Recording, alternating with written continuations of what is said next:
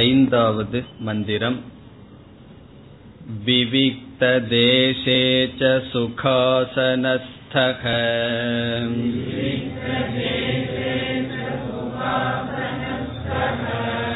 शुचिः समग्रीव शिरः शरीरः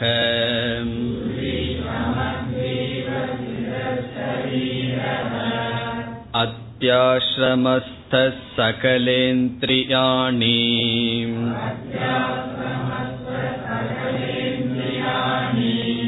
निरुध्य भक्त्या स्वगुरुं प्रणम्य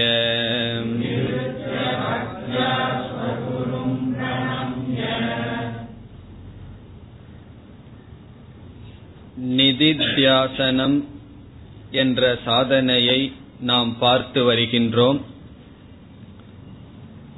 நிதித்தியாசனம் என்ற சாதனை சாஸ்திரத்தை கேட்டல் பிறகு சிந்தித்தல் என்ற சாதனைக்கு பிறகு வருவது.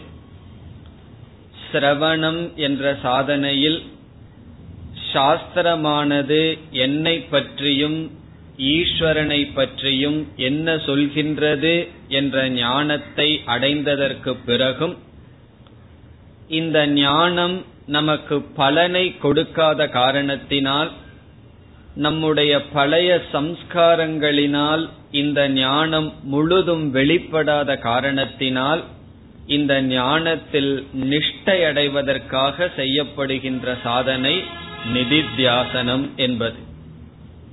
சென்ற வகுப்பில் பார்த்தோம் இரண்டு விதமான நிதித்தியாசனம் இருக்கின்றது. ஒரு விதமான நிதித்தியாசனம் நம்முடைய அன்றாட வாழ்க்கையில் ஒவ்வொரு விவகாரத்திலும் இந்த ஞானத்தை இழக்காமல் விவகாரம் செய்தல். ஒவ்வொரு டிரான்சாக்சன் ஒவ்வொரு மனிதர்களுடன் பழகும் பொழுதும் பேசும் பொழுதும் சரீரத்தின் மூலம் செயல்படும் பொழுதும் சிந்திக்கும் பொழுதும் பழைய சம்ஸ்காரப்படி சிந்தனை செயல் வாக் அமையாமல் இந்த ஞானத்துடன் அமைவது நிதித்தியாசனம். ஆகவே நிதித்தியாசனம் செய்வதற்கு நேரமில்லை என்று சொல்ல முடியாது. வாழ்க்கையே நிதித்தியாசனம். இப்படிப்பட்ட நிதித்தியாசனம் என்பது கவனமாக வாழுதல். அலர்ட் லைஃப் என்று சொல்லப்படும் ஒவ்வொரு நிமிடமும் நாம் நம்மை மறந்து வாழ்ந்துவிடக் கூடாது. இந்த ஞானத்துடன் கவனமாக வாழுதல். இது ஒரு விதமான நிதித்தியாசனமாக பார்த்தோம். இரண்டாவதாக நாம் பார்த்தது இப்படி கவனமாக வாழ்வதற்கே அந்த ஞானம் நமக்கு துணை புரிய வேண்டும் என்றால் ஓர் இடத்தில் அமர்ந்து தியானம் செய்தல் அது இரண்டாவது விதமான நிதித்தியாசனமாக பார்த்தோம். நாம் சொல்கையில் இரண்டாவது விதமாக சொன்னாலும் நாம் முதலில் செய்ய வேண்டியது இந்த இரண்டாவது விதமான நிதித்தியாசனம். சிரவணத்தை அடைந்ததற்கு பிறகு சென்ற வகுப்பில் நாம் பார்த்த உதாரணத்தை போல மாடானது புல்லை உட்கொண்டதற்கு பிறகு ஓர் இடத்தில் அமர்ந்து அதை மீண்டும் எடுத்து அசை போட்டு உள்ளே தள்ளுவது போல நாம் ஞானத்தை அடைந்ததற்கு பிறகு ஒரு தனிமையான இடத்தில் எந்த விதமான விவகாரமும் இல்லாத இடத்தில் எந்த விதமான தூண்டுதல்களும் சம்ஸ்காரத்தை வெளிக்கொண்டு வரும் சூழ்நிலை இல்லாத இடத்தில் அமர்ந்து இந்த ஞானத்தை கொண்டு வந்து இந்த ஞானத்தில் இருந்து பழகுதல். அதுவும் ஒரு குறிப்பிட்ட இடத்தில் குறிப்பிட்ட காலத்தில் தியானத்தை போல் செய்யுதல். இது இரண்டாவது விதமான நிதித்தியாசனம். அதுதான் இங்கு இப்பொழுது பேசப்படுகின்றது. ஐந்தாவது மந்திரத்தில் அவ்விதம் ஓர் இடத்தில் அமர்ந்து நிதித்தியாசனம் தியானம் செய்ய வேண்டுமென்றால் என்னென்ன ஏற்பாடுகள் செய்ய வேண்டும்? அப்படிப்பட்ட நிதித்தியாசனத்திற்கான நிபந்தனைகள் பேசப்பட்டு வந்தது. சென்ற வகுப்பில் முதல் இரண்டு சொற்களை பார்த்தோம். விவிக்த தேசேச்ச சுகாசனஸ்தக முதலில் ஆசிரியர் கூறுவது விவிக்த தேசம் தனிமையான இடம்.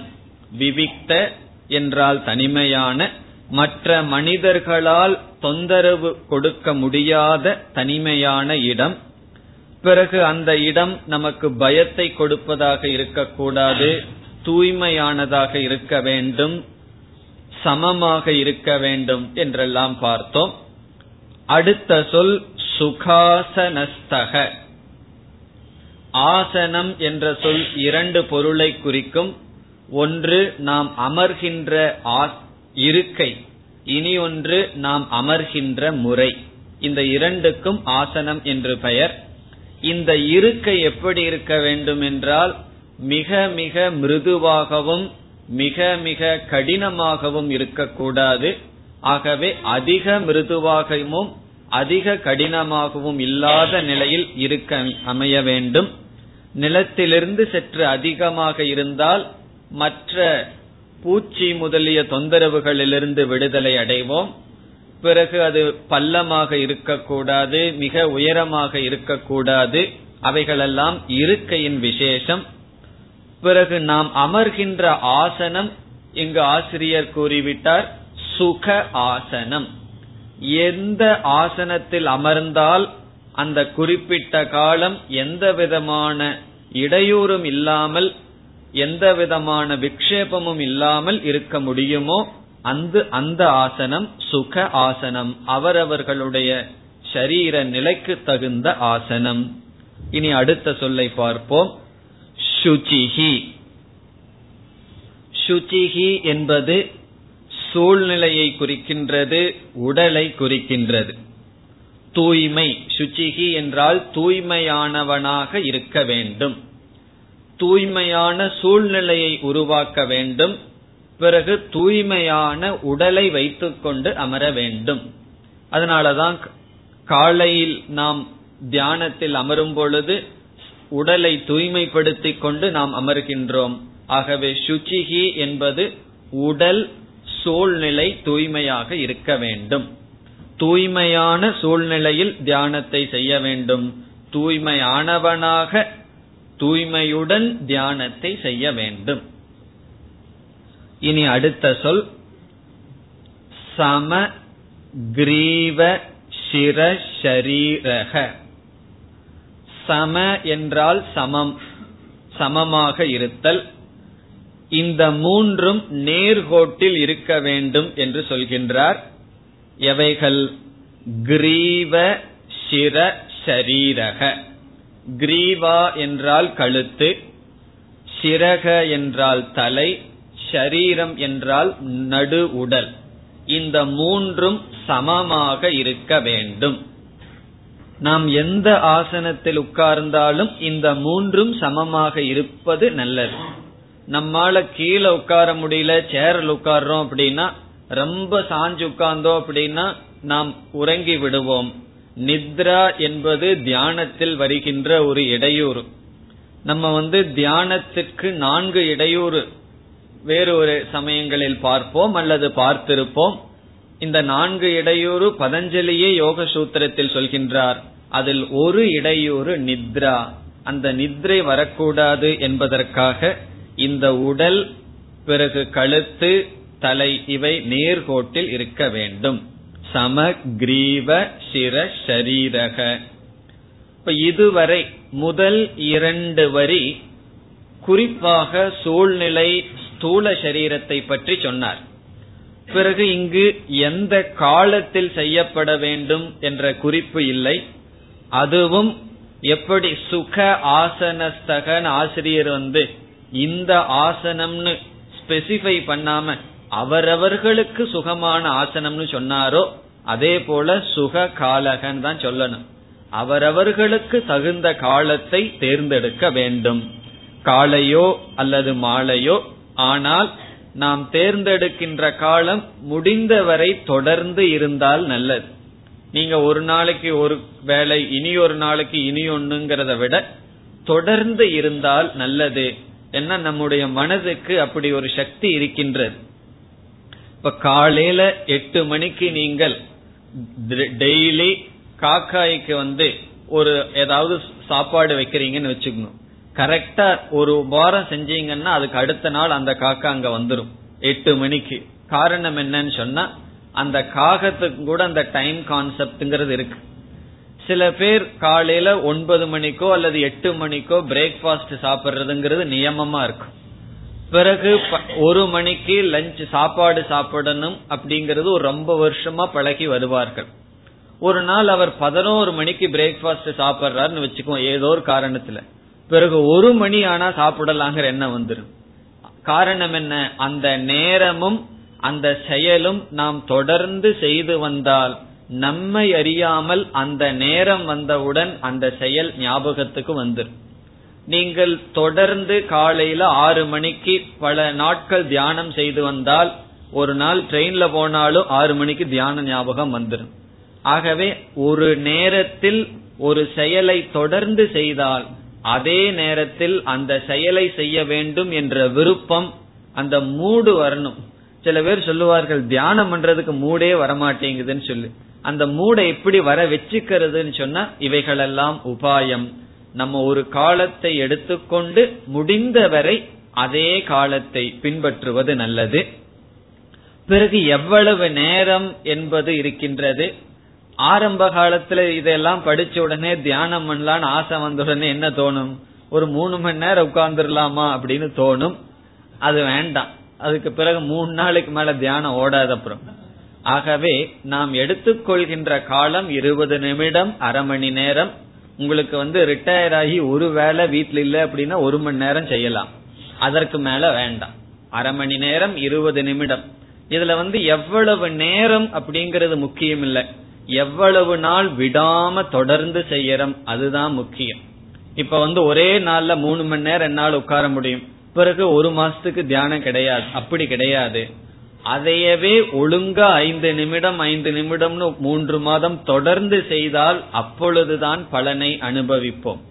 ரொம்ப பேர்த்துக்கு தியானத்தினுடைய பலனே தெரிய மாட்டேங்குதேன்னு சொல்லுவார்கள். காரணம் என்ன? பொறுமை இல்லை. சில காலங்கள் தொடர்ந்து செய்து பார்த்தால் பிறகு நமக்கு தெரியும். நாம் தியானம் ஆரம்பித்த காலம் இப்பொழுது இருக்கின்ற காலத்தில் மனது எவ்வளவு தூரம் அமைதியை அடைந்திருக்கின்றது என்பதை நன்கு உணரலாம் தொடர்ந்து செய்ய வேண்டும். ஆகவே காலமும் அவரவர்களுடைய சௌகரியத்தை பொறுத்தது. இப்ப இங்க வந்து காலத்தை பற்றியும் நாம் குறிப்பாக சொல்லவில்லை. எப்படி உட்கார்ற ஆசனம் அவரவர்களுடைய சூழ்நிலை உடல் வாக்குக்கு ஏற்றதோ அதே போல் காலமும் அவர்களே முடிவு செய்ய வேண்டும். இந்த முதல் இரண்டு வரியில ஆசிரியர் தியானத்திற்கான நிபந்தனைகள் சூழ்நிலையை சொன்னார். அது தூய்மையா இருக்கணும் தனிமையாக இருக்கணும். பிறகு உடலை பற்றி சொன்னார்.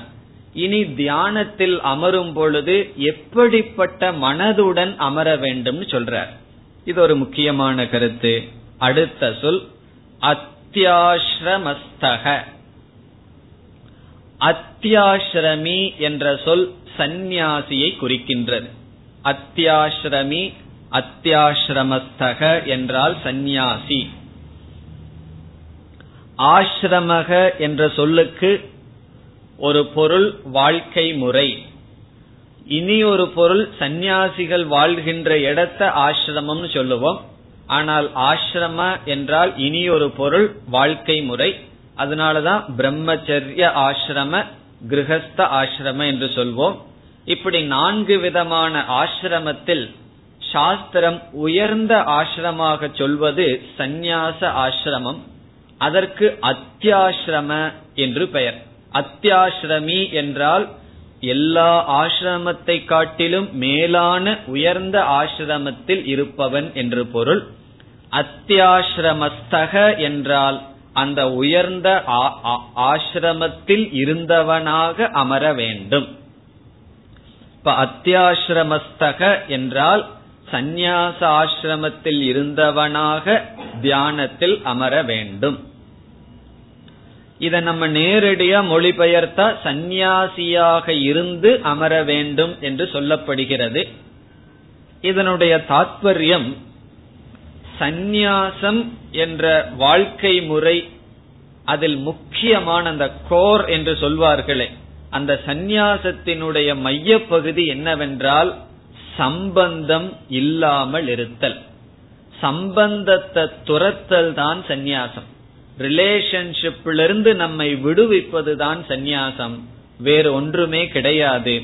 ஆகவே இங்கு அத்தியாசிரமஸ்தக என்றால் எந்த மனிதர்களுடனும் சம்பந்தம் இல்லாமல் அமர வேண்டும். சம்பந்தமற்றவனாக தியானத்தில் அமர்ந்திருக்க வேண்டும். இதனுடைய பொருள் ஒரு மனிதன் காலையிலிருந்து மாலை வரை விதவிதமான சம்பந்தத்தோடு வாழ்க்கையை நடத்துகின்றான். அவன் தன்னுடைய தந்தையிடம் மகன் என்ற சம்பந்தத்தை மேற்கொள்கின்றான். தன்னுடைய மகனிடம் தந்தை என்ற சம்பந்தத்தை மேற்கொள்கின்றான். வீட்டில் வேலை செய்பவனிடம் எஜமானன் என்ற சம்பந்தத்தை வைக்கின்றான். இப்படி ஒவ்வொரு மனிதர்களிடம் நமக்கு ஒவ்வொரு சம்பந்தம் இருக்கின்றது. இப்ப தியானத்தில் ஒருவன் அமரும் பொழுது அவன் தந்தையாக அமர்ந்தால் அந்த தந்தையினுடைய கடமைகள் அதில் வருகின்ற சுகதுக்கங்கள் அவனை பாதிக்கும். தியானத்தில் அமரும் பொழுது மகனாக அமர்ந்தால் தந்தையினுடன் வைத்திருந்த உறவினால் வருகின்ற சுகதுக்கங்கள் அவனை பாதிக்கும். ஆகவே அத்தியாசிரமஸ்தக என்றால் தியானத்தில் நான் அமரும் பொழுது நான் தாயுமல்ல தந்தையுமல்ல எந்த விதமான மனிதர்களுடன் சம்பந்தப்பட்டவன் அல்ல என்று தற்காலிகமாக மனிதர்களிடம் இருக்கின்ற சம்பந்தத்தை நீக்கி நாம் அமர வேண்டும். நம்ம காலையிலிருந்து சாயந்தரத்து வரைக்கும் வாழ்க்கையில பார்த்தோம்னா ஏதோ ஒரு சம்பந்தப்பட்டவனாகவே இருப்போம். வீட்டில் இருக்கும் பொழுது அந்த உறவு சம்பந்தம். ஆபீஸ்ல வேலைக்கு போனா நான் வேலை செய்பவன் அவர் மேனேஜர் நான் வந்து அதற்கு கீழ் இருப்பவன் அல்லது நான் மேனேஜர் எனக்கு கீழ் வேலை செய்பவர்கள் என்கின்ற ஏதோ ஒரு சம்பந்தத்துடனே நம்முடைய வாழ்க்கை இருக்கின்றது. ஒவ்வொரு சம்பந்தம் என்பது ஒவ்வொரு ரோல். அந்த சம்பந்தம் தான் நமக்கு சம்சாரத்தை கொடுக்கும். ஆகவே இங்கு அத்தியாசிரமஸ்தக என்றால் தியானத்தில் அமரும் பொழுது என்னுடைய மனநிலையை எப்படி வைத்துக் கொள்ள வேண்டும்? நான் இப்பொழுது தாய் அல்ல நான் இப்பொழுது சகோதரன் அல்ல நான் தந்தை அல்ல நான் யாருக்கும் நண்பன் அல்ல என்று எல்லா விதமான உறவுகளையும் தற்காலிகமாக மனதிலிருந்து தியாகம் செய்து விட வேண்டும். அப்ப நான் யார்னு சொன்னா அசங்கக எந்த மனிதர்களோடும் சம்பந்தப்படாதவன். நம்ம சிந்தித்து பார்த்தால் தெரியும் நம்முடைய மன கஷ்டங்களுக்கும் தர்ம சங்கடங்களுக்கும் ஒரே ஒரு காரணம் அந்த சம்பந்தம் தான். அந்த சம்பந்தம் ரிலேஷன்ஷிப் தான் நம்மை பாதித்து வரும். ஆகவே தியானத்தில் நம்முடைய மனது சம்பந்தத்தினால் பாதிக்கப்பட்டால் நாம் இந்த நிதித்தியாசனத்தை செய்ய முடியாது. ஆகவே இங்கு ஆசிரியர் எப்படிப்பட்ட மனநிலையுடன் அமர வேண்டுமாம்? அத்தியாசிரமத்தக சம்பந்தமற்றவனாக அமர வேண்டும். இப்ப தியானத்துல நான் அமரும் பொழுது எனக்கு தந்தைங்கிற ஸ்டேட்டஸ் கிடையாது மகன்கிற ஸ்டேட்டஸ் கிடையாது தம்பி கிடையாது அண்ணன் கிடையாது. நான் எப்படிப்பட்ட வசதி உடையவனாக இருந்தாலும் நான் எஜமானன் அல்ல. நான் ரொம்ப ஏழையா இருந்தாலும் நான் ஒரு கூலியாள் அல்ல. நான் யாருக்கும் கீழையும் வேலை செய்யறவன் அல்ல. எனக்கும் கீழே வேலை செய்யறது யாரும் கிடையாது என்று எந்த விதமான சம்பந்தமும் இல்லாத மனநிலையை கொண்டு வந்து அமர வேண்டும். இது மனதில் இருக்கின்ற நிலை. பிறகு அடுத்த சாதனம் இப்ப அத்தியாசிரமஸ்தகங்கிறதனுடைய டிக்ஷனரி. இந்த சொல்லினுடைய மொழிபெயர்ப்பு என்ன? சந்நியாச ஆசிரமத்தில் இருந்தவனாக அமர வேண்டும். இதனுடைய தாத்பரியம் என்ன? பந்தங்களை சம்பந்தங்களை மனதிலிருந்து தற்காலிகமாக நீக்கியவனாக அமர வேண்டும். பிறகு தியானம் எல்லாம் செய்து முடிச்சதுக்கு அப்புறம் அந்த சம்பந்தத்தை எடுத்துக்குவோம். எடுத்துட்டு விவகாரத்தை செய்யலாம். தியான காலத்தில் எனக்கு யாரோடும் சம்பந்தம் கிடையாது. அடுத்த சொல் சகலேந்திரியாணி நிருத்திய. அத்தியாசிரமஸ்தகங்கிற இடத்தில் ஆசிரியர் எப்படிப்பட்ட மன மனநிலையை வைத்திருக்க வேண்டும் சொன்னார். இனி தியானத்தில் அமர்ந்திருக்கும் பொழுது இந்திரியங்கள் என்ன செய்ய வேண்டும்? இந்திரியங்களுடைய நிலை என்ன என்பதை சொல்றார். இவைகள் எல்லாமே தியானம் அல்ல.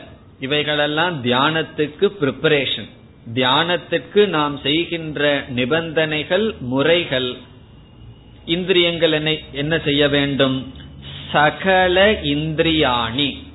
சகலம் என்றால் எல்லா இந்திரியங்களை. எல்லா இந்திரியங்களையும் நிருத்திய. அடக்கி. நிருத்திய என்றால் அடக்கி என்று பொருள்.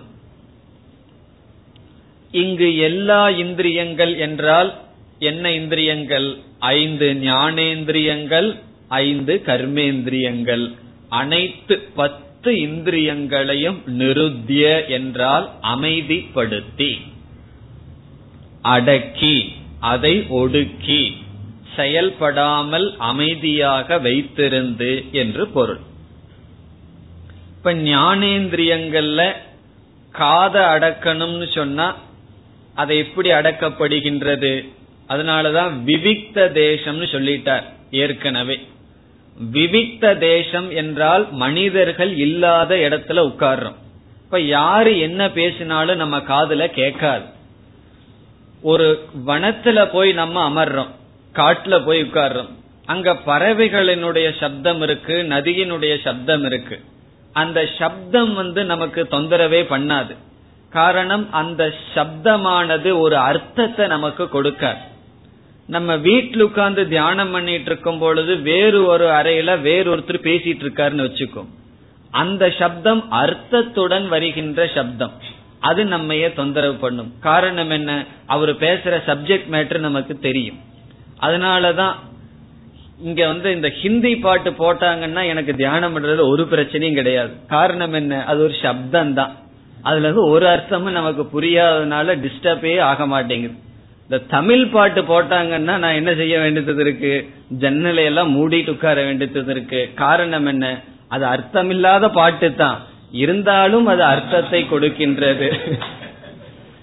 என்ன செய்யறது? அப்ப என்ன பண்றதுன்னா அர்த்தமுடைய சொல். அதுல அர்த்தம் இல்ல. இருந்தாலும் அதுல ஒரு அர்த்தம் இருக்கு. அது நம்ம மனச பாதிக்க கூடாதுன்னு சொன்னா விவிக்த தேசம். காதுக்கெல்லாம் பஞ்சு வச்சுட்டு உட்கார முடியாது. ஆகவே காது அடக்கிறதுக்கு தான் விவிக்த தேசத்தை சொல்லிட்டார். எந்த விதமான சப்தமும் வராத இடத்துல இல்ல அப்படின்னா எந்த நேரத்துல சப்தத்தை போட மாட்டாங்களோ அந்த நேரத்துல உட்காரணும். சில சமயம் அது ரெண்டு கோயின் சைடு ஆகலாம். இந்த மார்கழி மாசம் காலையில அஞ்சு மணிக்கு தியானத்துல உட்காரும் போதுதான் அங்க பாட்டை போடுவார்கள். அப்ப என்ன செய்யறது? சப்தம் வராத அளவு நம்மை பாதுகாத்து அமர வேண்டும். இது காது விஷயத்தில்.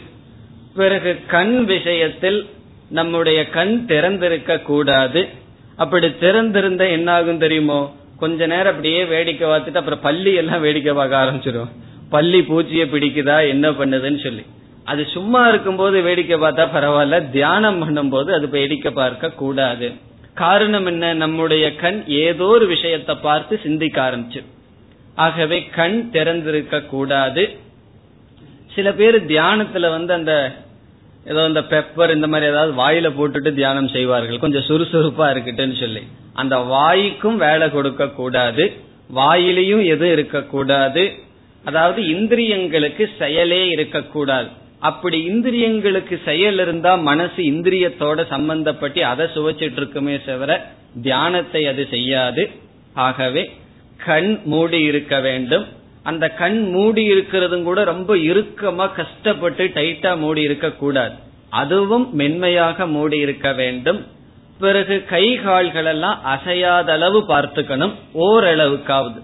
அதனாலதான் இந்த கொசு எல்லாம் கொஞ்சம் இல்லாத மாதிரி இடத்துல தியானம் பண்ணணும். இல்ல கொசுகளை உட்கார்ந்தாவது தியானத்தை நாம் மேற்கொள்ள வேண்டும். எந்த விதமான வெளி விஷயங்களில் நம்முடைய கவனம் சிதறடிக்கப்படாத அளவு நாம் சூழ்நிலையை உருவாக்க வேண்டும். அவ்வளவுதான். அவரவர்களுடைய சூழ்நிலைக்கு தகுந்தாற்போல் நம்முடைய மனசு தியானத்துக்குரிய விஷயத்துக்கு மட்டும் அவைலபிளா இருக்கணும். வேற விஷயத்தை சரி பார்க்கறதுக்கு தியானத்தில் அமர்ந்ததுக்கு அப்புறம் இருக்கக்கூடாது. அப்படிப்பட்ட சூழ்நிலையை ஏற்படுத்தி கொள்ள வேண்டும். சகலேந்திரியாணி நிருத்திய. இந்த இடத்துல நிருத்திய என்றால் வியாபாரம் தியக்துவா. அந்த இந்திரியங்களினுடைய வியாபாரத்தை தியாகம் செய்து. பிறகு மீண்டும் என்ன செய்ய வேண்டும்? மனதில் மீண்டும் ஒரு பாவனையை உருவாக்க வேண்டும் என்று ஆசிரியர் கூறுகின்றார். பக்தியா ஸ்வகுரும் பிரணம்ய. பக்தியா என்றால் பக்தி என்ற பாவனையுடன் ஸ்வ என்றால் தன்னுடைய குரும் குருவை பிரணம்ய நமஸ்காரம் செய்து. பிரணம்ய என்றால் மானசீகமான நமஸ்காரத்தை செய்து. யாரை? ஸ்வகுரும் தன்னுடைய குருவை ஆசிரியரை. எப்படிப்பட்ட பாவனையுடன்? பக்தியா. பக்தியுடன் நமஸ்காரத்தை செய்து பிறகு இந்த மந்திரம் வந்து முழுமை அடையல செய்து என்ன பண்ணணும்? அடுத்த மந்திரம் தொடரும். செய்து இப்படிப்பட்ட பிரம்மத்தை தியானிக்க வேண்டும் என்று வர இருக்கின்றது. ஆகவே இலக்கணப்படி இந்த மந்திரமானது முழுமையடையவில்லை. தன்னுடைய குருவை பக்தியுடன் நமஸ்கரித்து அப்படி ஒரு பாவனையை உருவாக்கி பிறகு என்ன செய்ய வேண்டும் என்று தொடர இருக்கின்றது. தியானத்தில் குரு நமஸ்காரம் எதற்கு என்றால் இங்கும் மனதினுடைய அசோசியேஷன் நம்ம கிச்சனுக்குள்ள போனா எதை நினைப்போம்? சாப்பாட்டை நினைப்போம். ஸ்கூலை பார்த்தா பள்ளியை நினைப்போம். அதே போல் நாம் ஆசிரியரை நினைத்தால் ஆசிரியரிடமிருந்து பெற்ற ஞானம் நமக்கு மனதில் வரும். காரணம் இது நிதித்தியாசனம். இந்த நிதித்தியாசனத்துல எதை விஷயமாக எடுத்துக்கொள்ள இருக்கின்றோம்? நாம் எதை கேட்டோமோ அந்த கேட்ட அறிவுதான் தியானத்திற்கு விஷயமாகின்றது. ஆகவே அந்த சம்பந்தத்தினால் அந்த அறிவு நமக்கு ஞாபகத்திற்கு வரும். ஆகவே ஸ்வகுரும் பிரணம்ய. பிறகு பக்தியா என்ற சொல் இருக்கின்றது. இந்த பக்தியும் மிக மிக முக்கியம் தியானத்தில். பல ஸ்தாபனங்கள் இருக்கின்றது. அவைகளெல்லாம் தியானத்தை பற்றி பேசுகின்றன. ஆனால் பக்தியை பற்றி அவர்கள் பேச தவறிவிடுகிறார்கள் இந்த தியானம் என்பது ஒரு தெராப்பி போல. தெராப்பி என்றால் நம்ம ஒரு நோயை நீக்கிறதுக்கான ஒரு உபாயமாகவே சொல்லப்பட்டு அறிமுகப்படுத்தப்படுகின்றது.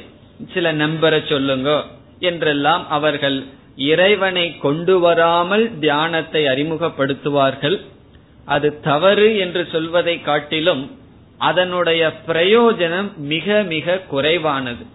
வேணா நம்ம உடம்புல சில நோய்கள் போலாம் சில டெக்னிக் நமக்கு தெரிந்து கொள்ளலாமே தவிர நம்மளுடைய மன தூய்மை நமக்கு வராது. அந்த பக்தி என்பது மிக மிக முக்கியம். இந்த மனசை நம்ம ஒருமுகப்படுத்தி எந்த சித்தியவோ அனிமாதி ஐஸ்வர்யத்தையோ நம்ம அடைய விரும்பவில்லை. நாம் அடைய விரும்புவது மனதை நம்முடைய கையுக்குள் கொண்டு வந்து பிறகு அதுல வேற எதையோ ஒன்ன நம்ம செய்யணும். நிதித்தியாசனம் அல்லது உபாசனை செய்து மனதை ஒருமுகப்படுத்தி ஞான நிஷ்டை அடைய வேண்டும். ஆகவே பக்தி என்கின்ற உணர்வும் தியானத்தில் நமக்கு இருக்க வேண்டும். ஏதோ தியானத்தை வந்து ஒரு எக்ஸசைஸ் பண்ற மாதிரி பண்ணக்கூடாது. சில பேர் ஒரு ரவுண்ட போட்டுட்டு அதை பார்த்துட்டு மனதை ஒருமுகப்படுத்துன்னு சொல்லுவார்கள். அதெல்லாம் இந்த உடம்புக்கும் மனசுக்கும் பண்ற ஒரு எக்ஸசைஸ் உடற்பயிற்சி மாதிரி தியானத்தை பண்ணக்கூடாது. தியானத்தை ஒரு இறை வழிபாடு போல பண்ண வேண்டும். பலர் இன்னைக்கு தியானத்தை வந்து இப்போ உடம்புக்கு எப்படி யோகாசனம் சொல்றது போல மனதுக்கு ஒரு எக்ஸசைஸ் போல சொல்கிறார்கள். இங்க ஆசிரியர் சொல்றார் பக்தியா? அந்த பக்தி தான் அந்த தியானத்தை ஒரு இறை வழிபாடாக மாத்தும். அப்பதான் அதுல நமக்கு ஒரு ஸ்ரத்தை வரும். அந்த தியானம் நமக்கு பிரயோஜனத்தை கொடுக்கும். இப்ப இந்த மந்திரம் பூரா எதை சொல்லுது? பிரிப்பரேஷன் தியானத்திற்கான சில நிபந்தனைகள். பலதெல்லாம் இங்க சொல்லல. ஆசிரியர் உதாரணத்துக்கு சிலதை சொல்கிறார்கள். நம்ம ஆறாவது அத்தியாயத்துல கீதையில ரொம்ப விரிவா பார்த்திருக்கோம் அல்லது பார்க்க இருக்கின்றோம். அதிலிருந்து மற்ற கருத்துக்களை எல்லாம் எடுத்துக்கணும். உங்களுக்கு ரெஃபரன்ஸ் ஆறாவது அத்தியாயம் அவ்வளவுதான். பிறகு அடுத்த மந்திரத்தில் தியானத்திற்குரிய விஷயம் இங்கு நிதித்தியாசனம் எதை செய்ய வேண்டும்? இவ்வளவு நிபந்தனை சொல்லியாச்சு. இவ்வளவு நிபந்தனைப்படி நம்ம அமர்ந்தாச்சு. என்ன செய்ய வேண்டும்? எப்படி நிதித்தியாசனம் செய்ய வேண்டும்? இது ஒரு மைய கேள்வி அதற்கு பதில் வருகின்றது ஆறாவது மந்திரம் हृत्पुण्डरीकं विरजं विशुद्धम्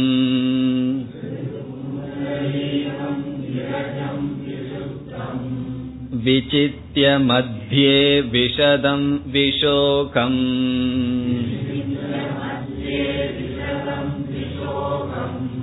अचिन्त्यमव्यक्तमनन्तरूपम्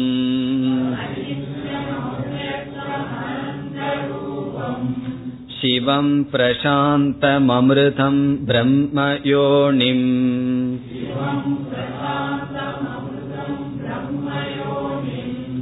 तथातिमध्यान्तविहीनमेकम्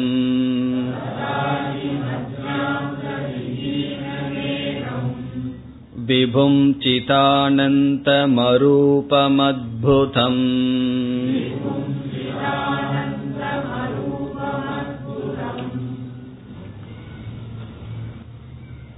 இந்த மந்திரத்தில் நிதித்தியாசனத்திற்கான விஷயம் சொல்லப்படுகின்றது எதை குறித்து தியானம் செய்ய வேண்டும் சென்ற மந்திரத்தில் சில நிபந்தனைகள் சொல்லப்பட்டது எப்படிப்பட்ட சூழ்நிலையை அமைக்க வேண்டும்? எப்படி இந்திரியங்கள் இருக்க வேண்டும்?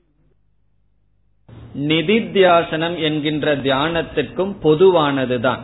நாம எப்படிப்பட்ட தியானம் செய்தாலும் முன் சொன்ன மந்திரத்தில் சொன்ன நிபந்தனைகள் எல்லாம் பொதுவானதுதான். பிறகு எந்த தியானம் இது உபாசனம் இது நிதித்தியாசனம் என்று வேறுபடுத்துகின்றது என்றால் நாம் தியானத்திற்கு எடுத்துக்கொள்கின்ற விஷயம். இப்ப நமக்கு தெரியணும் உபாசனம்னா என்ன நிதித்தியாசனம் என்றால் என்ன. உபாசனம் என்றால் சகுண பிரம்மத்தை ஒரு தேவதையை மனதில் கொண்டு செய்யப்படுகின்ற தியானத்திற்கு உபாசனை. அங்க ஞானம் எல்லாம் கிடையாது. இந்த உபாசனை சாஸ்திரம் படிச்சதுக்கு பிறகு செய்யணுங்கிறதல்ல சாஸ்திரம் படிக்கிறதுக்கு முன்னாடியே செய்யறது அதனுடைய பலன் வேறு. நிதித்தியாசனம் என்றாலும் தியானம் என்று சொல்கின்றோம். அது எப்பொழுது செய்வது என்றால் சாஸ்திரத்தை கேட்டதற்கு பிறகு செய்கின்ற தியானம். ஆகவே உபாசனம் என்கின்ற தியானத்துக்கு விஷயம் நம்முடைய இஷ்ட தேவதை. நிதித்தியாசனம் என்கின்ற தியானத்துக்கு விஷயம் என்ன? அது இங்கு சொல்லப்படுகின்றது. அதுவும் நமக்கு தெரியணும். காரணம் இதுவும் நமக்கு புரிந்த மாதிரியும் இருக்கும் புரியாத மாதிரியும் இருக்கும். நிதித்தியாசனம்ங்கிறது புரியுது. அதுல என்ன செய்யணும்? நிதித்தியாசனம் என்றால் அந்த அமர்ந்து நாம் என்ன செய்ய வேண்டும்? அதை இங்கு சொல்லப்படுகின்றது. இங்கு நிதித்தியாசனத்தினுடைய தேவையை நாம் உணர்ந்தால்தான் நிதித்தியாசனத்துல நம்ம என்ன செய்யணுங்கிறது நமக்கு புரியும். அதை நம்ம ஏற்கனவே பார்த்திருக்கோம். நிதித்தியாசனத்தினுடைய தேவை என்னவென்றால் தேவை ஏன் என்றால் நாம் சாஸ்திரத்திலிருந்து கேட்ட ஞானத்தை பயன்படுத்த முடியவில்லை. சாஸ்திரம் வந்து என்ன தவிர வேற ஒரு பொருளை பத்தி பேசி இருந்ததுன்னு சொன்னா அது வேற பிரச்சனை. ஆனா சாஸ்திரம் என்னை பற்றி பேசுகின்றது என்னை குறித்து சில புதிய அறிவு சாஸ்திரம் கொடுத்துள்ளது. நம்மை பார்த்து என்ன சொல்லியிருக்கு? நீ ஆத்மஸ்வரூபம். நீ ஞானஸ்வரூபமானவன். நீ அழியாதவன். பிரம்மத்துடன் வேறுபடாதவன். நீ சாந்த சொரூபம் என்றெல்லாம் சாஸ்திரம் என்னை குறித்து சில அறிவை கொடுத்துள்ளது. இந்த அறிவை பெற்றதற்கு பிறகு இந்த அறிவின்படி என்னால் வாழ முடியவில்லை. ஆகவே இந்த அறிவை கொண்டு வருவதுதான் நிதித்தியாசனம்.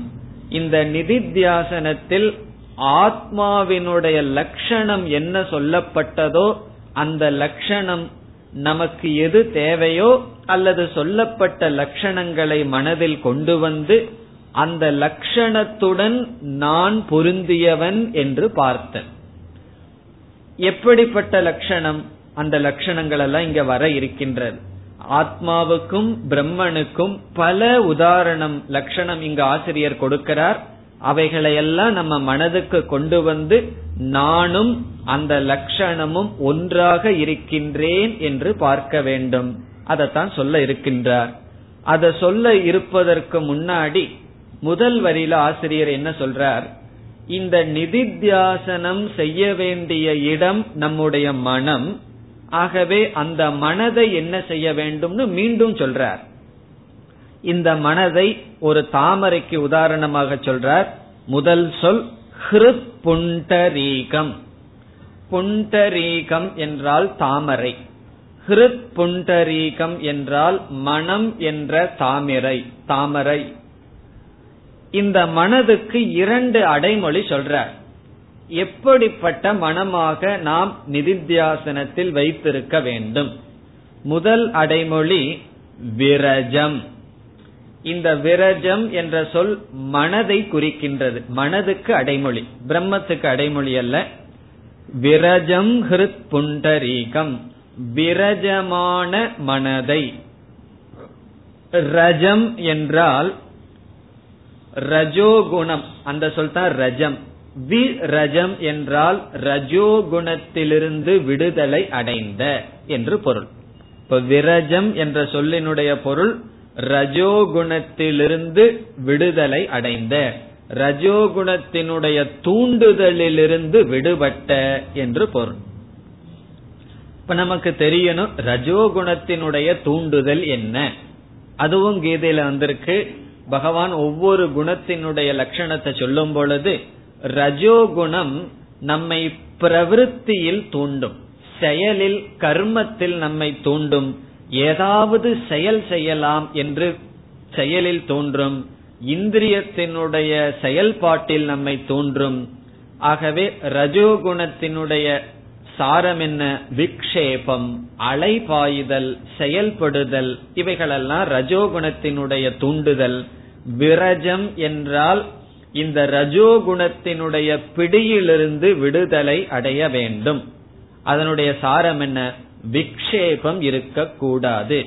விக்ஷேபம் என்றால் அலைபாய்கின்ற தன்மையை நீக்க வேண்டும். பிறகு ரஜோகுணத்திலிருந்து விடுபடுன்னு சொன்னா நம்ம என்ன செய்ய அடுத்தது ரஜோகுணத்திலிருந்து விடுபட்டா நம்ம என்ன பண்ணுவோம்? காலையிலிருந்து சாயந்தரத்து வரைக்கும் ரஜோகுணத்துல தான் இருக்கோம். சாயந்தரம் என்ன ஆகிடுறோம் சாயந்தரம்னா பெட்ல படுத்த உடனே ரஜோ குணத்தை விட்டுறோம். ரஜோகுணத்தை விட்டுட்டு எங்க போயிடுறோம்? தமோ குணத்துக்கு போயிடுறோம். ஆகவே தமோ குணத்துக்கு போயிட்டா தூங்கிடுவோம். இங்க ரஜோ குணத்திலிருந்து ஆசிரியர் சத்துவ குணத்துக்கு போக சொல்றார். அது அடுத்த சொல் விசுத்தம். இங்க விஷுத்தம்ங்கிற சொல் சமோ குணத்தில் இருக்கின்ற பிடியிலிருந்து விடுதலை அடைய வேண்டும். இங்க சுத்தம் நிர்மலம் என்பது சத்துவ குணத்தை குறிக்கின்றது. ஆகவே ரஜோகுணத்திலிருந்து சத்துவ குணத்தைக்கு மாற்ற வேண்டும் மனதை. இப்ப விசுத்தம்ங்கிற சொல் சத்துவ குணத்தை சொல்கின்றது. சத்துவ குணத்தில் மனதை கொண்டு சத்துவ குணத்தில் மனதை மாற்றி. இப்ப இந்த ரெண்டு குணம் இந்த ரெண்டு குணத்திலிருந்து விடுதலை அடைய வேண்டும். ரஜோகுணம் தமோகுணம். இதில் விடுதலை அடைந்து சத்துவ குணத்தில் இருக்க வேண்டும். இப்ப மனதை வந்து தியான காலத்துல சத்துவ குணத்துல இருக்கணும்னு சொன்னா காலையிலிருந்து சாயந்தரத்து வரைக்கும் நம்ம ரொம்ப ரஜஸ்லயும் தமசுலயும் இருந்துட்டு அந்த பதினஞ்சு நிமிஷம் மட்டும் சத்துவத்தில் இருக்கலாம்னா அது அவ்வளவு சுலபம் அல்ல. மற்ற நேரத்திலையும் சத்துவ குணத்தில் இருக்கணும். அதனாலதான் சத்துவமான ஆகாரம் சத்துவமான ஸ்ரத்தை சத்துவமான தபஸ் இவைகள் எல்லாமே சத்துவமா செஞ்சா பிறகு இந்த மனசு என்னாகும்? தியான காலத்திலும் சத்துவத்தில் அமரும். அப்படி சத்துவ குணத்தில் இருக்க வேண்டும். சத்துவ குணத்தில் இருத்தல் என்றால் மனதை அமைதியாக வைத்திருதல் வைத்திருத்தல் மோகத்துக்கு உட்படுத்தாமல் பிரவருத்திக்கு உட்படுத்தாமல் தெளிவாக வைத்திருத்தல். இது முதல் வரியில எப்படிப்பட்ட மனம்னு சொல்லி விளக்கிவிட்டார். தாமரைக்கு நிகரான மனதில் மனதை சத்துவத்தில் வைத்து ரஜசிலிருந்து விடுதலை அடைந்து பிறகு என்ன செய்யணும்? இனி ஒன்னு சொல்றார் அடுத்த சொல் விசித்திய. விசித்திய என்ற சொல் இது புத்திய குறிக்கின்றது. புத்தியினுடைய செயல். விசித்திய என்றால் கவனத்தை திருப்பி என்று பொருள். டேர்னிங் அவர் அட்டென்ஷன் விசித்திய என்றால் கவனத்தை திருப்புதல். கவனத்தை திருப்புதல் என்றால் நம்முடைய அறிவானது மனமானது ஒரு இடத்திலிருந்து இனி ஒரு இடத்திற்கு கவனத்தை திருப்ப வேண்டும் என்பது பொருள். இப்ப கவனத்தை திருப்புறது ஒரு படியா சொல்ற. இப்ப நம்மளுடைய மனசு ஏதோ ஒன்றுல கவனமா இருக்கு. அந்த கவனத்திலிருந்து திருப்ப சொல்றார். எங்கிருந்து எங்கு நாம் திரும்ப வேண்டும் என்றால் ஒரு இடத்துல வந்து நம்முடைய கவனம் ஒரு சூழ்நிலையினுடைய அல்லது ஒரு பொருளினுடைய ஆதாரத்தில் இருக்கலாம் அல்லது அந்த பொருளினுடைய நாமரூபத்தில் இருக்கலாம். இங்கு நாம ரூபத்திலிருந்து அதிஷ்டானத்துக்கு கவனத்தை திருப்ப வேண்டும் என்று சொல்கின்றார். நம்முடைய கவனம் எப்பொழுதுமே மேலோட்டமான நாம ரூபத்துல தான் இருக்கும். உதாரணமாக சமுத்திரத்தினுடைய அலைகளை பார்த்தால் நம்முடைய கவனம் எதில் இருக்கும்? அந்த அலைகள் எவ்வளவு அழகா தோன்றுது எவ்வளவு அழகா அது போகுதுன்னு நம்முடைய கவனம் எல்லாம் அந்த அலைகள்ல தான் இருக்கும். அதனுடைய கண்டென்ட் அதனுடைய சாரமான தண்ணீரை பற்றி நம்ம சிந்திக்க மாட்டோம். நமக்கு தெரியாம நம்முடைய கவனம் அதில் இருக்காது. ஒரு அழகான யானை சிலையை பார்த்தால் அந்த சிலை எல்லாமே ஒரு மரத்துல செஞ்சிருக்குன்னு வச்சுக்குவோம். நம்முடைய கவனம் எதில் இருக்கும்? அந்த அழகான யானையில் இருக்குமே தவிர அந்த மரம் அப்படிங்கிற அதிஷ்டானத்துல இருக்கார் இந்த மரத்தை பார்த்துட்டு இருந்தோம் அப்படின்னா அந்த கலை அழக நம்ம ரசிக்க முடியாது. சில பேர் கஷ்டப்பட்டு திருப்பதிக்கு போவார்கள். போய் அங்க பகவானுடைய உருவத்தை பார்த்துட்டு பகவானை எல்லாம் ரசிக்கணும். பகவான் என்னென்ன வேல்யூபிள் போட்டிருக்கார். அவர் போட்டிருக்கிற கிரீடை இத்தனை கோடி. அதுல தொங்குற நகை வந்து இத்தனை லட்சம்னு சொல்லி பார்த்துட்டு இருப்பார்கள் இப்ப அவர்களுடைய கவனம் எங்க போச்சு? அவன் கொடுக்கறதே ஒரு செகண்ட் அந்த ஒரு செகண்ட் நின்னு பாக்குறதுல பகவானுடைய திவ்யமான முகத்தையும் பாதத்தையும் பார்த்து நமஸ்காரம் பண்றாங்கல்ல புத்தி போய் நம்முடைய கவனம் என்னென்ன நகை போட்டிருக்கார். பேப்பர்ல போடுறாங்க எல்லாம் அதை பத்தி டிஸ்கஸ் பண்றாங்க. அதை நான் பார்த்தேன்னு சொல்றதுல போயிரும். இப்ப ஏதோ ஒண்ணுல நமக்கு கவனம் இருந்தா இனி ஒண்ணுல கவனம் நம்ம விட்டு போயிரும். ரெண்டுலயும் கவனம் வச்சிருக்க முடியாது. ஏதோ ஒன்லதான் நமக்கு கவனம் இருக்க முடியும். மேலோட்டமான நாம ரூபங்கள் அதனுடைய அதிஷ்டானம். ஆகவே இங்கு கவனத்தை திருப்பி என்றால் இந்த பிரபஞ்சத்தில் இருக்கின்ற நாம ரூபங்களிலிருந்து அதனுடைய சாரமான பிரம்மத்தில் மனதை திருப்பி என்று பொருள். இங்க வரும் கவனத்தை திருப்பின்னு சொல்றார். கவனத்தை எதிலிருந்து திருப்புகின்றோம்? நாம ரூபத்திலிருந்து அதிஷ்டானத்திற்கு திருப்புகின்றோம். இந்த பிரபஞ்சத்திலிருந்து துவைதத்திலிருந்து இதற்கு சாரமான பிரம்மத்திடம் நம்முடைய கவனத்தை திருப்ப வேண்டும். இந்த கவனம் அவ்வளவு சுலபமா திரும்பாது. அதுக்காகத்தான் அத்தியாசிரமஸ்தகன் சொல்லியிருக்கார். நான் வந்து தியானத்தில் ஒரு தந்தையாக அமர்ந்தால் கவனம் எங்க இருக்கும்? மகனிடம் இருக்கும். சொன்ன பேச்ச கேட்காம இருக்கானே அப்படின்னு சொல்லி. அதே ஒரு எம்ப்ளாயர் ஒரு எஜமானனாக இருந்தால் ஒழுங்கா வாங்குற சம்பளத்துக்கு அவன் வேலை செய்யறது இல்லைங்கிற புத்தி இருக்கும். அல்லது நான் ஒரு வேலையாளாக இருந்தால் என்னுடைய பாஸ் சரியில்லை. அவருக்கு ஒழுங்கான கூலி கொடுக்கறது இல்லை அப்படிங்கிற எண்ணத்தில் இருக்கும். ஏதாவது சம்பந்தப்பட்டவனாக நான் இருந்தால் அந்தந்த மனிதர்கள் மீது இருக்கின்ற ராகத்வேஷந்தான் மனதில் இருக்கும். அந்த நாம ரூப புத்தி தான் இருக்கும். ஆகவே அத்தியாசிரமஸ்தக எந்த சம்பந்தமும் அற்றவனாக இந்த உலகம் தியானத்தில் இருக்கும் பொழுது ஈஸ்வர சொரூபம். எனக்கு வேண்டியவர்கள் யாரும் கிடையாது வேண்டாதவர்கள் யாரும் கிடையாது எல்லாமே ஈஸ்வரனுடைய படைப்பு. இதற்கு ஆதாரமா இருக்கிறது ஒரே ஒரு பகவான் என்று அந்தந்த நாம ரூபங்களை துறந்தாலே அந்தந்த நாம ரூபங்களில் இருக்கின்ற விருப்பு வெறுப்பு ராகத்வேஷம் எல்லாம் போய் மனம் என்னாகும்? அந்த நாம ரூபத்திலிருந்து ஆதாரமான பிரம்மத்திற்கு செல்லும். அவ்வளவு தூரம் செட்டப் பண்ணினதுக்கு அப்புறம் என்னன்னா இப்ப வந்து நம்ம வாகனம் வந்து எல்லாம் ரெடி பண்ணி வச்சாச்சு. கீர் போட்டாச்சு. இனி அதுபடியே கிளச்ச விட வேண்டியதுதான் இனி அது ஓட வேண்டியதுதான் இனி என்ன செய்ய வேண்டும்? மத்தியே. மத்தியே என்றால் மத்தியே ஹிருதயே. நம்முடைய ஹிருதயத்தில். இவ்வளவு ஏற்பாடு பண்ணல அப்படின்னு வச்சுக்கோ. அதற்கு பிறகு அந்த தியானம் நிதித்தியாசனமானது நடைபெறாது. இவ்வளவு ஏற்பாடுகள் செய்து மத்தியே என்றால் மனதிற்குள் இனி வருகின்ற அனைத்து சொல்களும் பிரம்மத்தினுடைய லட்சணம்.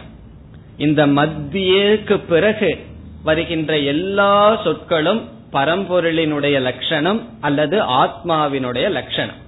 இப்படிப்பட்ட எண்ணங்களை நாம் அடைய வேண்டும் சிந்திக்க வேண்டும். அதுதான் நிதித்தியாசனத்துக்குரிய விஷயம். இதுல வந்து எல்லாத்தையும் எடுத்துக்கலாம் அல்லது ஒன்ன எடுத்துக்கலாம். இந்த மந்திரம் கொஞ்சம் பெரிய மந்திரம் தான் கஷ்டமா தான் இருக்கும். ஆனா கஷ்டப்பட்டாவது மனப்பாடம் பண்ணி வச்சா தான் நிதித்தியாசனமே பண்ண முடியும்.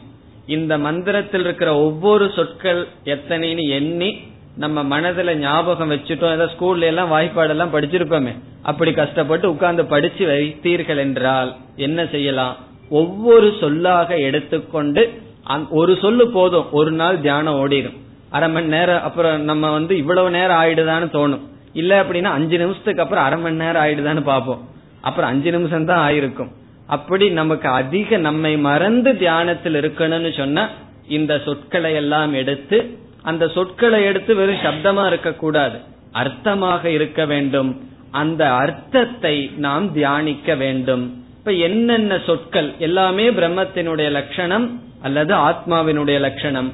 இவ்விதம் மனதில் எண்ணங்களினுடைய ஓட்டம் இருக்க வேண்டும். என்னென்ன லட்சணம் ஒவ்வொன்றாக பார்ப்போம். முதல் சொல் விஷதம்.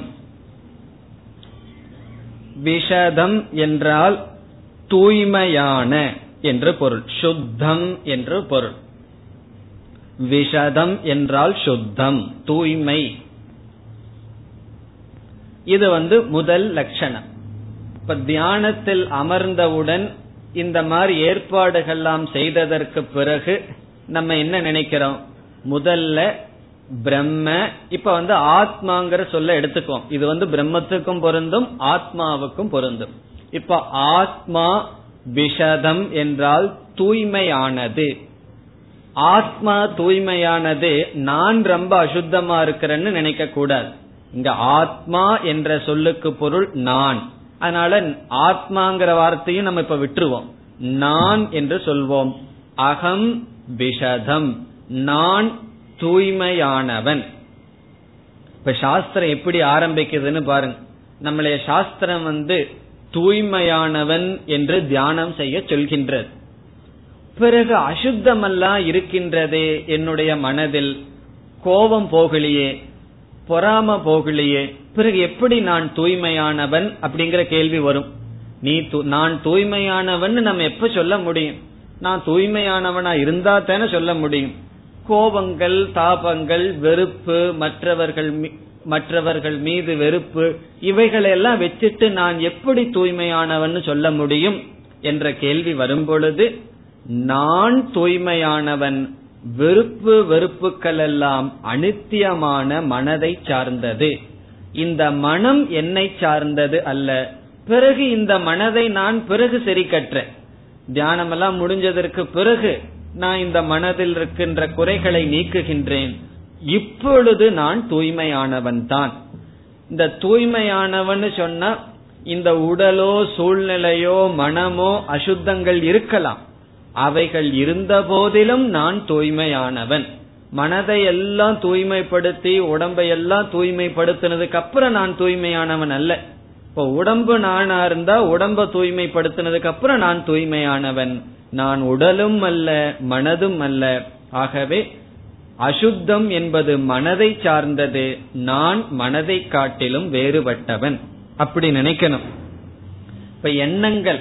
இந்த இம்பியூரிட்டிங்கிறது அசுத்தம்ங்கிறது உடல்ல இருக்கு மனசுல இருக்கு என்னுடைய அகங்காரத்தில் இருக்கலாம் அல்லது சித்தம் நான் சம்ஸ்காரங்கள்ல சில அசுத்தங்கள் இருக்கலாம் பிறகு தியான காலத்தில் நான் இவைகளுக்கு சாட்சி தூய்மையானவனாக நான் இருந்து அசுத்தமான என்னுடைய எண்ணங்களையே நான் பிரகாசிக்கின்றேன் சுத்தமான எண்ணங்களையும் நான் பிரகாசப்படுத்துகின்றேன் ஆகவே மனதில் வர்ற எண்ணம் வேறு நான் வேறுன்னு பிரிஞ்சிடறோம் இதுதான் ஒரு முக்கியமான பகுதி. மனதுல வர்ற எண்ணங்களுக்கும் எனக்குமே சம்பந்தம் இல்லை. அப்போ என்னுடைய மனது வேண்டுமானால் என்னுடைய மனதுன்னு இல்லை நான் பிரகாசப்படுத்துற இந்த மனசுல சில குறைகள் இருக்கின்றது. அதை நான் பிறகு முயற்சி செய்து நீக்குகின்றேன். அதை நீக்கினதுக்கு பிறகு நான் தூய்மையானவன் அல்ல. அவைகள் இருக்கும் பொழுதே நான் தூய்மையானவன். இனி அடுத்த சொல் விஷோகம் விஷோகம் என்றால் அகம் விஷோகம் அல்லது விஷோகக நான் துயரமற்றவன் சோகமற்றவன். சோகம் என்றால் துயரம் விஷோகம் என்றால் நான் துயரமற்றவன். இப்ப தியானத்தில் அமர்ந்ததற்கு பிறகு துயரம் என்பது எனக்கு கிடையாது. அப்படி துயரம் என்ற அனுபவம் வந்தால் என்னால் பிரகாசப்படுத்துகின்ற உடலுக்கும் மனதிற்கும் வருகின்றது. சோகம் என்பது என்னுடைய குணம் அல்ல. சோகம் என்பது என்னுடைய சொரூபம் அல்ல. அது மனதை சார்ந்தது என்று நான் சோகமற்றவன் என்று நம்மை பாவிக்க வேண்டும். மனதுல சில மாற்றங்கள் ஏற்பட்டதற்கு பிறகு எனக்கு சோகம் போகும்னு சொல்லக்கூடாது மனதில் சில மாற்றங்களை நான் ஏற்படுத்த வேண்டும். சில வேல்யூ பண்புகளை எல்லாம் நம்ம படிச்சிருக்கோம். அவைகளெல்லாம் நம்ம கிட்ட குறைவா இருக்கு. அது இருந்துட்டு போகட்டும். இந்த தியானத்திற்கு பிறகு கர்மயோகம் உபாசனைன்னு வேற சாதனையில மனசை நான் மாத்திக்கிறேன். தியான காலத்தில் நான் சோகம் அற்றவன். அந்த பதினைந்து நிமிடமாவது நம்ம முக்தனா இருக்கிறதா நிதித்தியாசனம். இந்த நிதித்தியாசனம் செய்து அதற்கு பிறகு நான் மோட்சத்தை அடையல. நிதித்தியாசனத்தை செய்யறது தான் மோட்சம். நான் நிதித்தியாசனத்தை செய்து கொண்டிருந்தால் அதுதான் மோட்சம். ஆகவே இப்பொழுது நான் திருப்தியுடன் இருக்கின்றேன். எனக்கு எந்த ஒரு விஷயத்தை குறித்தும் சோகம் கிடையாது. எந்த ஒரு எண்ணத்தை குறித்தும் சோகம் கிடையாது. என்னை குறித்தோ மற்றவர்களை குறித்தோ நான் துயரப்படவில்லை. நான் துயரப்பட மாட்டேன். எப்பொழுது? எனக்கு துயரம் வருமேன்னு சொன்னா வரட்டும். அது தியானத்திற்கு பிறகு வரட்டும் சந்திக்கின்றேன். தியான காலத்தில் எனக்கு துயரம் கிடையாது. அப்போ அசோகம். இது அகம் அசோகம். நான் துயரமற்ற சுரூபமாக இருக்கின்றேன். இந்த இரண்டும் மிக மிக பிராக்டிக்கலா இருக்கிற வேல்யூ ஒன்று என்னையே பார்த்து நான் அசுத்தமானவன்னு நம்ம துயரப்படுறோம். காரணம் என்ன? சாஸ்திரம் படிக்க படிக்க மனசுக்கு வந்து சில நல்ல வேல்யூஸ் தெரியுது. முன்னெல்லாம் தப்பான குணத்துல சந்தோஷமா இருப்போம். கோபம் இருக்கும் பெருமையா சொல்லிட்டு இருப்போம். பொறாமப்படுவோம் அதையும் பெருமையா சொல்லுவோம். அது அல்லது நமக்கு அது தெரியாது. மற்றவர்களை பழிக்கு பழி வாங்குவோம் அதையும் பெருமையா சொல்லிட்டு இருப்போம். சில தவறான எண்ணங்களோடு சந்தோஷமா இருந்துட்டு இருப்போம். எப்போ சாஸ்திரம் படிக்கிறதுக்கு முன்னாடி. சாஸ்திரம் படிச்ச உடனே இது தப்பு இது தப்புன்னு தெரிய தெரிய என்ன ஆகும் அந்த குறைகள் எல்லாம் நம்ம அறியாத குறைகள் நமக்கு இருக்கிறத தெரிய தெரிய சாஸ்திர படிப்பு முதல்ல எதை கொடுக்கும்னா சோகத்தை தான் கொடுக்கும். சந்தோஷத்தை கொடுக்காது மகிழ்ச்சியை கொடுக்காது. காரணம் என்ன? மைண்ட் வந்து ரொம்ப ஜடமா இருந்தது. பிறகு ரொம்ப சென்சிட்டிவ் ஆயிட்டு வருது சாஸ்திரம் படிக்க படிக்க. முன்ன வந்து எந்த வார்த்தையை சொன்னாலும் நான் அதை கண்டுக்க மாட்டேன். இப்போ தப்ப ஒரு வார்த்தை ஸ்லிப் ஆகி மத்தவங்க யாராவது கஷ்டப்பட்டுட்டா அது அவர்கள் கஷ்டப்படுறத விட நமக்கு கஷ்டமா இருக்கும். இந்த வார்த்தை சொல்லி நம்ம ஹர்ட் பண்ணிட்டோமே. அவர் பெருசா எடுத்திருக்க மாட்டார். நமக்கு அது துயரத்தை கொடுக்கும். காரணம் என்ன? மனசு மென்மையாகி வருகின்றது. சாஸ்திரம் படிக்க படிக்க. அப்பொழுது சோகம் என்பது இயற்கைதான். இந்த நிதித்தியாசனத்துல நம்ம என்ன தியானம் பண்ணணும்? அப்படிப்பட்ட குறைகள் என்னிடம் இருந்தால் இருக்கட்டும். பிறகு பார்த்து கொள்கின்றேன். இப்பொழுது சோகம் அற்றவன் நான். இந்த நிதித்தியாசனத்திலே மட்டும் ஃபியூச்சர் டென்ஸ்ல போடக்கூடாது. இந்த நிதித்தியாசனம் எல்லாம் பண்ணா எனக்கு சோகம் போயிடும் நிதித்தியாசனம் பண்ணி நான் சுத்தமாவன்னு சொல்லக்கூடாது. இப்பொழுது நான் சுத்தமானவன். இப்பொழுது நான் சோகத்திலிருந்து விடுதலை அடைந்தவன். பிறகு அடுத்த சொல் அச்சிந்தியம். அச்சிந்தியம் என்றால் சிந்தனைக்கு அப்பாற்பட்டவன். எண்ணங்களினால் நான் அறியப்படாதவன். சிந்தனைக்கும் அப்பாற்பட்டவனாக நான் இருக்கின்றேன். சிந்தனைக்கு விஷயமாக நான் இல்லை. இதனுடைய பொருள் நான் ஞானஸ்வரூபியாக இருந்து மனதை கருவியாக பயன்படுத்தி பொருள்களை சிந்தித்து வருகின்றேன். என்னை யாரும் சிந்திக்க முடியாது. நான் அந்த சிந்தனைக்கு ஒரு பொருள் அல்ல. இது நான் சப்ஜெக்ட் அப்படிங்கறத காட்டு. நான் எத்தனையோ பொருளை பார்க்கிறேன். பார்க்கறதுக்கு கருவியா இருக்கிறது என்னுடைய மனம் எண்ணங்கள். ஆனால் நான் அந்த எண்ணங்களை பிரகாசப்படுத்தி அந்த எண்ணங்களினால் பிரகாசப்படுத்தாதவனாக நான் இருக்கின்றேன். பிறகு ஒவ்வொரு பொருளும் என்னால் பிரகாசப்படுத்துகின்றது. நான் அவைகளை பார்க்கின்றேன். அவைகளால் நான் பார்க்கப்படுபவன் அல்ல. அச்சிந்தியம். நான் சிந்தனைக்கு அப்பாற்பட்டவன். மற்றவர்களும் என்ன சிந்திக்க முடியாது. நானும் என்னை சிந்திக்க முடியாது. காரணம் இந்த சிந்தனைக்கு அப்பாற்பட்டவன். மத்தவங்கெல்லாம் என்ன என்ன நினைப்பாங்கிறது அது அதை விட துயரமா வரும். நான் இப்படி செஞ்சா எனக்கு பிரச்சனை இல்லை. மத்தவங்க இப்படி நினைச்சுக்குவாங்களே அப்படி நினைச்சுக்குவாங்களே அப்படின்னு சொல்லி துயரம். நான் மற்றவர்களுடைய சிந்தனைக்கு அப்பாற்பட்டவன்.